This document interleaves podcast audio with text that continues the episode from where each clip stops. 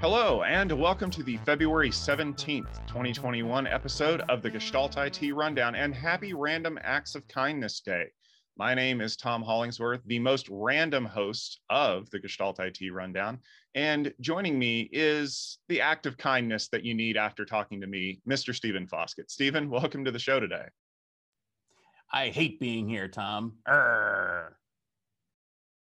Well, hopefully you don't hate talking about great technology news, because we've got a good lineup of stories this week that we're going to want to dive right into. Let's start off with one of the topics that we've been discussing quite a bit here on the Rundown over the past few years. Well, not necessarily years, but it felt like years. And that would be the NVIDIA acquisition of ARM. Now, you know that we have some strong opinions on this, but guess who else does? Qualcomm. Last week, they filed a complaint quietly with the FCC, stating that they have problems with the proposed $40 billion acquisition. What's their problem, you might ask? Well, it turns out they're worried that NVIDIA will start restricting who's allowed to license the ARM architecture. Did you know that ARM currently licenses that architecture to over 500 different companies? That doesn't sound like a bad thing, except if NVIDIA starts looking at themselves as a competitor to companies like Qualcomm, Intel, AMD, and so on, does that mean that they're going to start restricting the ability to license that architecture? Now, Stephen, I know that you've talked about this quite a bit recently with how you think this deal is going to shake out. Do you think Qualcomm kind of throwing their name into the hat as a company that has some significant issues with this acquisition, is that going to affect how it ends up happening? Absolutely, I do. Let's just be clear that, among litigious companies in the chip-making space, Qualcomm is a champ. And I expect that our friends in San Diego are absolutely going to object to this thing. Why wouldn't they? It seems like a poor deal for the perspective of anyone who happens to be an ARM licensee who also competes with NVIDIA, which increasingly is, I should say, everyone, because NVIDIA is rapidly embiggening and expanding, and has, according to a briefing that you and I got yesterday from them, is the #1 networking vendor now. So. The question is, why wouldn't everyone object? I think that some people have been sitting on their hands a little bit, expecting that the other objections of others would be sufficient. Some people probably aren't going to strenuously object anyway, because they're in such a dominant position. But if I was Qualcomm, absolutely, I would object to this, because there is absolutely a business risk. No stones being thrown at NVIDIA here or ARM here. It's a business risk that this acquisition could interfere with their access to IP that is not just critical, but central to their products. So yeah, I'm not at all surprised. Apparently this was not an official objection. It was sort of one of those, let's run it up the flagpole with the with the government and see if we can get some more clarification on this, kind of a pre-registration of objection. But I absolutely expect that if this doesn't shake the merger loose, and I don't think it will, then we will get official objections from Qualcomm, and likely official objections from some of the other licensees as well. Yeah, and considering that there have been companies that have already started kind of punishing, may not be the right word, but they've already started restricting access to NVIDIA of their technologies because they're starting to see NVIDIA as a competitor. You would think that the company would be a little bit more sensitive to the possibilities of what this could entail. And 500 voices telling someone to not allow this merger to happen is quite a bit of feedback that the government really just can't ignore. Yep. In other news, water is wet, the earth is round, and if you make a claim against your cybersecurity policy, your premiums are going to go up. That fact seems to be news to companies that took out cyber insurance policies against ransomware and then found that their costs increased when they used it. Moody's has reported a double-digit increase across the board for all policyholders, as well as some steep increases for those that have been hit by malware infections regularly or have had significant recent losses. Tom, is the insurance safety net starting to turn on these companies? Yeah, I really think that this is a situation where a lot of companies just thought if they kept paying their insurance premiums and they might get hit by ransomware down the road, that it was going to pay off and they wouldn't need to invest in a whole lot of architecture to, you know, do things like do ransomware recovery or significant backup disaster recovery type operations. Well, we'll just wait for our check and then we'll rebuild. And the insurance companies, well, let's be fair, insurance companies have one goal in life, and that's to not pay out. And if you've ever tried to get a roof replaced or have your car fixed after an accident, you know that that's the case. And this is becoming a common enough occurrence that they absolutely want to start putting controls in place. I mean, when you think about it, there are a lot of things that we do in our daily lives that we specifically do because the insurance companies tell us that we're supposed to. And we've not really seen that in the space. And I think, you know, honestly, companies that have been selling insurance, I've just been hoping across the board that they can just keep taking people's money and never have to pay out. And now that ransomware crews are really stepping up their game and starting to extort companies quite a bit, the insurance companies now want some kind of reasonable controls in place before they're willing to fork over the handfuls of cash that it's going to take. Because, you know, when a car gets wrecked, there's an upper limit. You know, you total the car, you're out, you know, tens of thousands of dollars. But when there's a ransomware breach and potential class action lawsuits and a whole bunch of other things, that number for the insurance policy payout can get very big, very fast. And I don't think the insurance companies like that idea. So if you're thinking that cybersecurity ransomware insurance is going to be your big ticket to not having to buy a data loss prevention system or have reasonable controls in place to prevent ransomware from encrypting your entire infrastructure, it may be time to go back to the drawing board and work up that 2021 budget a little bit differently, because I promise you, you're going to be paying through the nose before you know it. Yeah, absolutely. I mean, this is the nature of insurance. Insurance is probably one of the most non-subjective things that we encounter in our lives. It is 100% controlled by the mathematics of actuarials and finance. And frankly, insurance is a very good business because it is a very good business.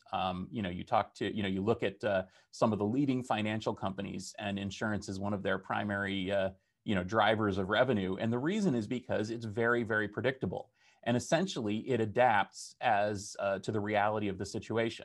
So if you buy auto insurance and it's fairly inexpensive, well, that's because your car doesn't get stolen a lot. You don't get in a wreck a lot. But if you start doing that, or if you buy a crazy car that has, gets stolen all the time or something, well, your rates are going to go up. Similarly, if your house burns down, insurance isn't a backstop to your house burning down. It is a financial backstop so that you can buy a new house. It doesn't mean that suddenly you can live in the insurance money. And I think that that's the situation that a lot of these companies are kind of starting to realize, is that, ransomware insurance was never intended to be a protection against ransomware. It was intended to be a financial backstop so that they can recover the revenue and recover from ransomware. Now that ransomware is so widespread and the actuaries are starting to realize just how big of a risk this is, it is inevitable that rates will go up. And it, honestly, this is a really great thing for the IT industry, because hopefully the people, the CFOs and CEOs out there, will see their ransomware insurance go up and they'll say, you know what? We need to invest in this. We need to invest in products that protect us from this. We need to invest in people that can build systems that protect us from this. And we need to have an actual good protection, security approach, instead of just saying, well, we bought the insurance, so we're fine. Yeah, I think that much like heart disease and teenage drivers, we're going to find out that there's a lot of things that have been boiling under the surface that are eventually going to cause significant changes in the way that we do the insurance that we buy. All right, Stephen, news that broke this week, Datera CEO Guy Churchward has announced his immediate resignation. He, in a statement released, cited the fact that the pandemic has really affected the IT industry in general and his health specifically. In the article that we'll link in the show notes, it's been noted that he's had some health issues over the last couple of years, some of them major. And this news seems to be more about the fact that he needs to be out of the startup game more than anything related to the company. Stephen, as someone who's kind of kept an eye on things around the storage startup market, is this something that Datera customers should worry about? Or is this just a situation where we hope that Mr. Churchward recovers and can lead a long, healthy life from this point forward? Yeah, well, first of all, my sincere sympathies to Mr. Churchward. It sounds like he's having a real rough go of it, and I think that we all need to be respectful and supportive of that. And I hope that he does recover from this. I think that the news here is not good. We have not only the chairman and CEO of the company out, or executive chairman and CEO out. We also have the chief product officer moving over to join Oracle in the cloud business to run storage for them. We have a lot of the co-founders have gone. Mark Fleischman, who I know, left to become the CTO of VMware Cloud Platform in 2018 before the pandemic. And frankly, from my perspective, this is one of those things where a lot of companies in this space have found their fit, and some of them just haven't. And frankly, this news, while obviously health related, combined with the fact that VNR has gone over to Oracle, it's not good news for Datera. Another piece of not good news is, frankly, that they haven't announced yet who it is. What's the name of the person that's in charge of the company now? They've said that it's one of their lead investors, but who? Maybe they have by now, but as of this Blocks and Files article from Chris Mellor, they hadn't. And that does bring cause for concern. So I'll say, I don't want to be piling on the poor guy. I hope that he's okay. And also I wish the best for, VNR and Mark Fleischman in their new roles, but this isn't good news for Datera. Yeah, I would say that anytime anybody has a health issue, that's something you need to definitely look at, but it's the other things around that health issue. Things like a succession plan and things like that. If you're not planning to be replaced at some point, then you need to analyze what your business plan is really all about. So in other news, Tom, Palo Alto Networks is apparently shifting left, as the cool kids say.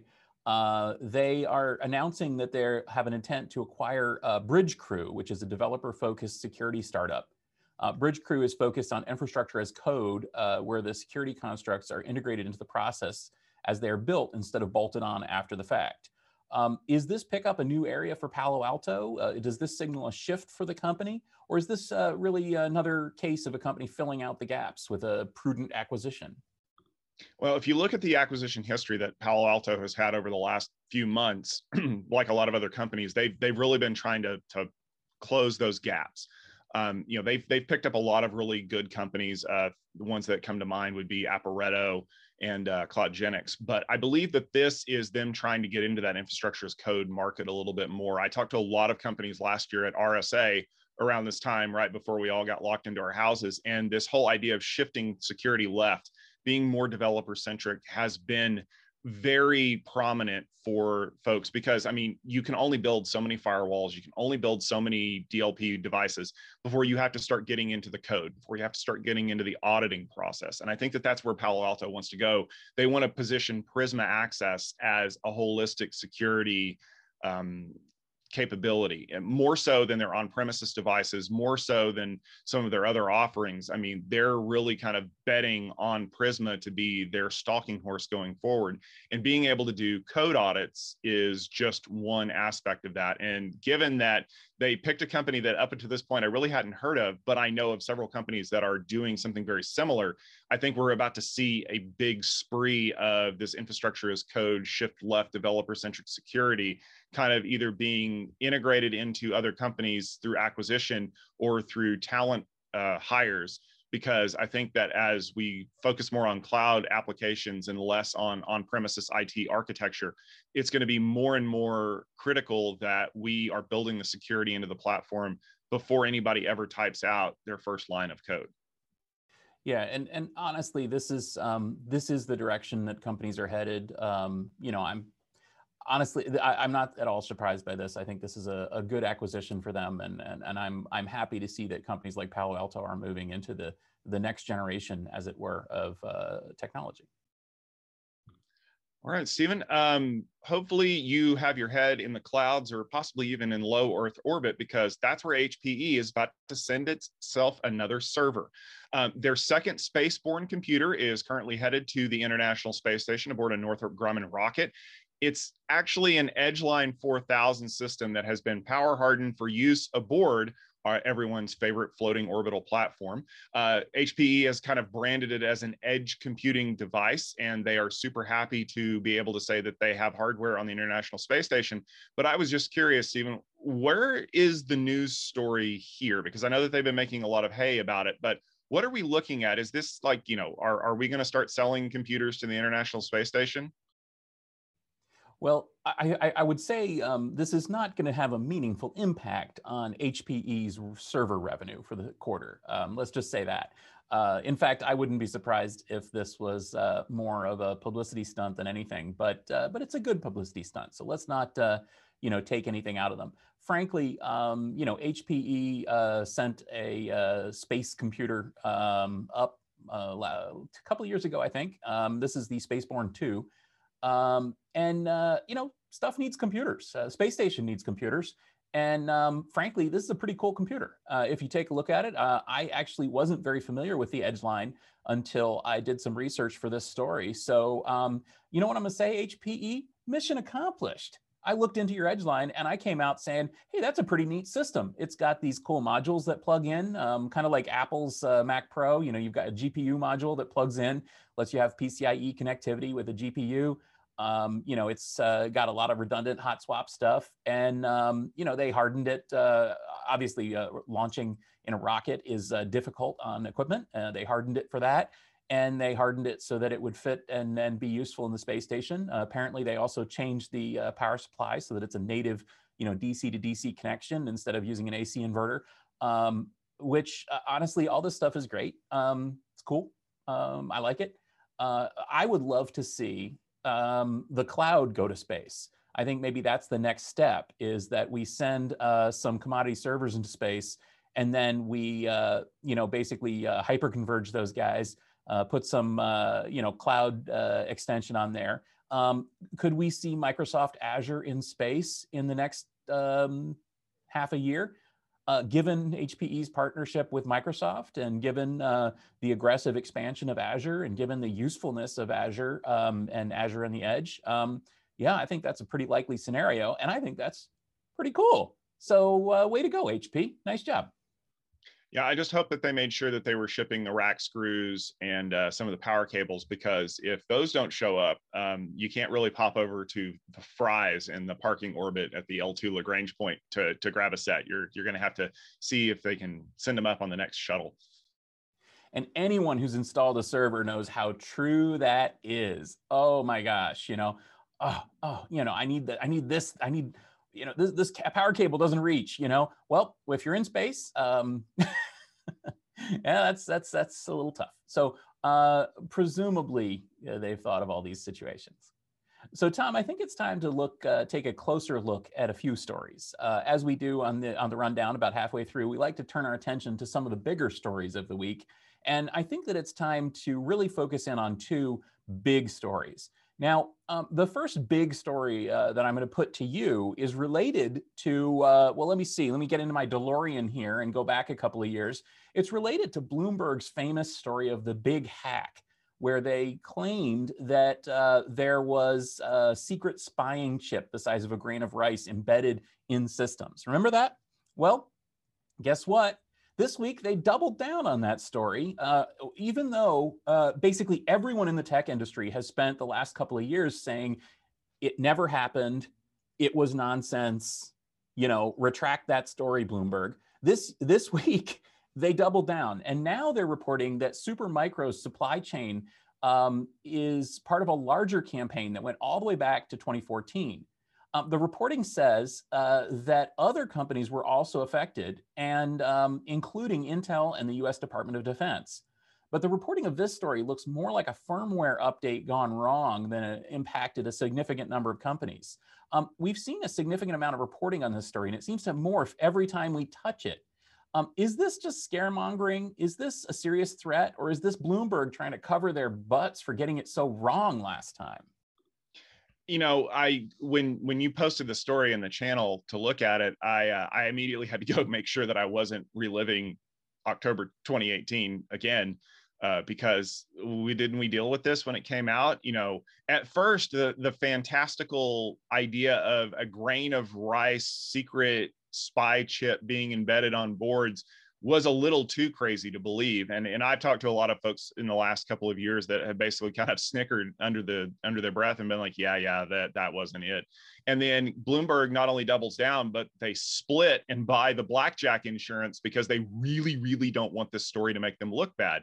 And then they start digging up other stuff. And I kind of think about it as, if you've ever been in your house looking for something and you stumble across another thing that's kind of tangentially related, and you're like, hey, it must be a thing. No, it's not. Like, you uncovered a whole bunch of things that look vaguely suspicious, and now you're trying to knit all of these together to make your original story look like it was this big earth-shattering revelation.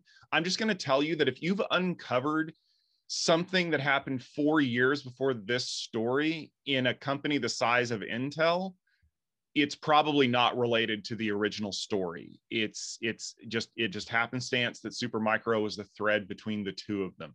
And it's a whole lot easier to hack firmware. It's a whole lot easier to attack the infrastructure without trying to slip into the supply chain. But on the other side, I mean, look at all of the supply chain security stories that we've gotten over the last 8 or 9 months. I mean, we had Dell, who was shipping boxes with special supply chain security codes on them. Cisco got very involved in supply chain security and as far as I know, is still offering it. Whether or not the story actually has merit, and by this point, I think that the enterprise security community has kind of debunked it. They managed to get one thing done, which was make everybody super, super worried about who's opening boxes and sticking hardware on the boards. The problem is that they're asking all the wrong questions, because if we rewind the clock all the way back to 2013, when Edward Snowden announced all of the big things that he found out at the NSA about all of those programs, why is it that we're suddenly worried about a foreign government that has the capability of putting hardware in our devices, but we don't really care when it's the NSA? Yeah, I got to say, when I saw this story, my first reaction, to be honest, my first reaction was, okay, Bloomberg actually uncovered the real deal, and I'm excited to hear what they have to say. Reading this story, it is nothing of the sort. I will just say that this story is a mess. It is a meandering pile of anecdotes from people who were attached and were not attached. And the revelations, in quotes, of this story are so non-revelation to, or non-revelatory to people in the tech industry. I just don't see that this is anything other than Bloomberg saying, we didn't retract that story because look at all this other stuff, you know? That wasn't a fire, but what about all those fires over there? Well, we know about those fires over there. We may not know 100% of the details, but neither do the Bloomberg reporters. So you look at this, Supermicro is in the headline, but this is not a story about Supermicro. In no position, let me just make that clear, in no part of this story do they suggest that Supermicro did a thing. In fact, what the closest that they get is basically saying, you know, newsflash, the biggest supplier of white box hardware had their firmware update server hacked, and some suspicious firmware got out. That's it. That's basically the story. And, and it goes on to say, and this happened with other companies too. And then it goes on to say, and China and Chinese people or something. But the thing is, Supermicro is an American company founded by a Taiwanese immigrant. I don't think that he's under the thumb of China. I think that this is basically a case of a advanced persistent threat attacking the supply chain, just like they always do, and specifically attacking the BIOS supply chain, attacking the firmware update supply chain, which is a smart attack. And it sounds like it was really, really well pulled off. I mean, honestly, one of the only things in this story that really, got my attention was when they said that they modified the firmware update server so that it would only attack certain very few systems in order to put malicious firmware only on the systems that they wanted. because one of the challenges with the SolarWinds hack apparently was that they infected just too many systems. They infected like everything. And then they had to go through and say, well, which of these do we actually want? And they probably missed some of the ones that they wanted and got some of the ones that they didn't want, just because that was the nature of their hack.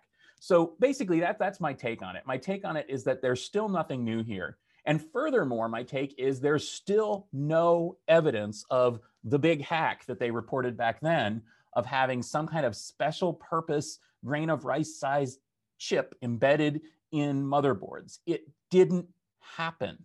And it doesn't need to happen, because all they have to do is put in rogue malicious firmware on the chips that are on the board, and then they got the same result. Yeah, I would agree that they're still trying to make hay of this super secret special hacking methodology when they didn't realize that all the attackers really have to do is break in the window instead of trying to defeat the electronic keypad. So we'll of course keep on top of this story, because Lord knows Bloomberg isn't going to let it die anytime soon. All right, now, Stephen, you are Mr. Storage. You are the man. Who do you think the biggest enterprise storage vendor out there is? If you're thinking maybe Dell EMC or NetApp, you would actually be wrong. Turns out it's Amazon. Chris Mellor is reporting that, according to an IT Brand Pulse study released, market research says that AWS is at the top of the list by revenue. Dell is right behind, so they're close enough that you can argue one way or the other. Survey does make some assumptions about infrastructure as a service revenue, both from Amazon and Microsoft. The number that keeps banding about is about 20% of revenues either way. But the thing is, this is really big news for people who are building enterprise storage equipment, because they're obviously hoping to sell it either to end users or to the cloud. Well, what does it mean when end users are buying their storage from the cloud? Are you going to be able to sell them a big shiny new array, or are you going to have to come hat in hand to Amazon and say, hey, will you please buy our brand new big thing because our customers don't want to buy it from us anymore? Given the perspective that you've had on the enterprise storage space for quite a while and who you know the big players to be, how should we take this news? Because the other thing is that Microsoft is third. They're kind of a distant third, but they're still in the list. So two of the top three largest storage vendors in the world happen to be cloud infrastructure services. Is this going to affect the way that they do business? And given that we know that a lot of these companies are looking at the possibility of building their own equipment in the future, is this going to have an impact on the networking and security vendor space as well in the future? Yeah, absolutely. I think that the news, well, this isn't news necessarily. For one thing, there's no facts here really. This is based on assumptions. And the assumptions are that Amazon and Microsoft Azure, that storage revenue represents either 15 or 20% of their total cloud as a service revenue, which is a seemingly good assumption. And if that's true, and you just basically back it out based on total revenue times 0.2 or 0.15, you end up with a number that's bigger than Dell. And that's not really a surprise to a lot of people in the industry, but I think that this is an affirmation to people in the industry. Essentially, we in the enterprise storage industry, and it's the same with the server industry and likely other spaces as well, we need to recognize the fact that these as-a-service platforms are becoming or have become the largest vendor in the market already. And so while we don't know really how Amazon is breaking out these numbers, we don't really know what their actual revenue numbers are. And also, it's really hard to compare on an apples-to-apples basis Amazon's revenue from storage versus Dell EMC or NetApp or Huawei or whoever. It's really hard to make that comparison, but I think that we can safely say that Amazon is the #1 enterprise storage vendor and that Microsoft is probably the #3 enterprise storage vendor. And I think that the other thing that we need to think about here is, and this is evident in this story, that we don't understand market share either. So if we assume that Dell Technologies has 30 or 28.9% market share in enterprise storage, that actually is wrong, because that assumes that we're not including storage as a service from companies like Amazon and Microsoft. And if we do, then Dell Technologies' market share is likely to be more like 20% or maybe 15% of the total market, because the total market is a lot bigger than we thought it was. And think about that for a minute. So, you know, one of the doom and gloom scenarios here has been that, you know, Amazon and Microsoft and Google and these other cloud providers are going to, you know, steal all the revenue away from the incumbent providers. But think about what I just said about market share. We don't actually know what the total pie is. So it's essentially, you know, imagine you go into a pizza as a slice restaurant and they sell you a slice and you look at it and you say, that's about an eighth of a pizza and I spent $2 on it. So a pizza must cost 16 bucks. Well, what if we estimated wrong? What if that was not an eighth of a pizza? What if that was a 10th or a 12th of a pizza? In other words, we don't know what the size of the enterprise storage market is, and therefore we can't really justify it. And not only that, but we can't even say necessarily that Amazon and Microsoft are stealing revenue from the incumbent companies, because the incumbent companies are already not number one or number three in the market. And so from my perspective, this is actually good news for Dell Technologies, NetApp, and the rest, because essentially what it's saying is that the Azure and Amazon market are built into the numbers already. Now, that doesn't mean that they're not going to lose revenue and lose market share. They are. But maybe the doom and gloom numbers are overstated because the pie is bigger than we ever thought it was. And Amazon and Microsoft are able to eat up their slices of the pizza with the Dell slice not shrinking as much as we thought it did. So from my perspective, honestly, this is interesting. It validates something I already suspected about the market. And it also tells me something about the market, which is that we don't even understand the enterprise storage market.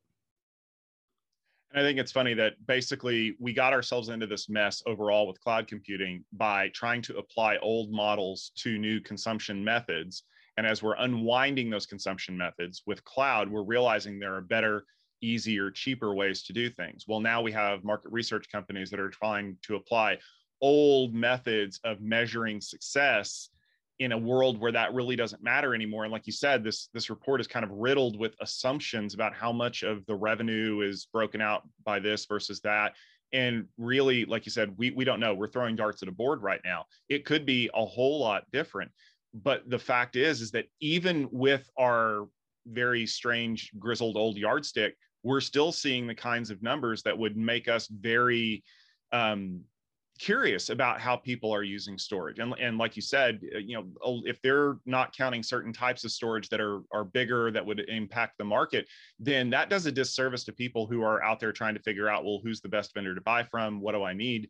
Rather than asking questions about who you should be buying from, ask questions about what you really do need and who the best company to provide that to you is. Because on-premises storage vendors are not going to go away, just like on-premises networking and on-premises security, because there are use cases that will never be able to get away from that. But if your use case doesn't work well for that, this gives you a good tool to go out and say, okay, well, who has the best offering for this or who has the best offering for that? But remember, take these reports with a grain of salt, read them carefully, because you never know when you're going to, you know, be fed a bill of goods because someone didn't know how to do their research properly. So, you know, here's hoping that the next report that comes out is a little bit more researched. Well, what we really need is for the companies to actually report numbers in these areas, and perhaps they will. You know, I mean, Andy Jassy is now in charge of all of Amazon. He's got to be proud of what he's built with AWS, and perhaps public companies like Microsoft, Google, and Amazon will decide that they need to disclose more granular numbers for their, you know, cloud offerings. I agree. All right, well, that should just about do it for this episode of the Gestalt IT Rundown this week. Thank you all very much for joining us. We appreciate your continued viewership, your subscriptions to the channel, and a whole lot of other things. We are here every Wednesday at 12:30 Eastern Time with the news stories that have been going on. Stephen, if people want to catch up on some of the stuff that you've been working on, where should they go to find that out? And what's big on your plate this week? Well, this week, I've been mainly focusing on news and podcasts like this. So if you go to utilizingai.com, I think it's utilizing-ai, you can find episodes of my weekly enterprise AI podcast. You can also find the podcast at gestaltit.com, where we do a discussion of the interesting topics in enterprise tech from a on-premise or on-topic perspective. And of course, I'm also actively working to plan our next Cloud Field Day event. So coming in the beginning of March, we've got a Cloud Field Day event with 9 really excellent companies and 12 wonderful folks like you and me, Tom, who are going to be learning about products and asking questions about those products. So go to techfieldday.com to learn more about that. And Tom, I think you've got some news here as well. I do, actually. 2 things that I've got coming up. So if you're a fan of my Conversations video series, I've actually got a new episode publishing tomorrow on Thursday. It'll be about private LTE. So if you've ever wanted to be your own cell phone provider, you can learn a little bit more about that. Spoiler alert, it's not as easy as you might think. Also next week, we have Networking Field Day coming up. If you are excited about enterprise networking and you want to talk to some of the leading companies that are doing great things in the space, including some companies that we've talked about here on the Rundown over the last few months, you're definitely going to want to tune in. Just head over to techfieldday.com, click on the link for Networking Field Day, and you can see my video talking about who's going to be presenting. You can check out the schedule. You can see who the delegates are going to be. It's going to be a great time next week. We're going to have lots of fun, learn lots of cool things. Just like you'll be learning lots of cool things when you tune in for the next episode of the Gestalt IT Rundown. Please make sure you subscribe to us on your favorite podcast application of choice. And you don't want to miss any episodes as they come out. But for now, for Stephen Foskett, for Tom Hollingsworth, and the rest of Gestalt IT, we wish you a happy week. And remember that you definitely need to have a super sparkly day.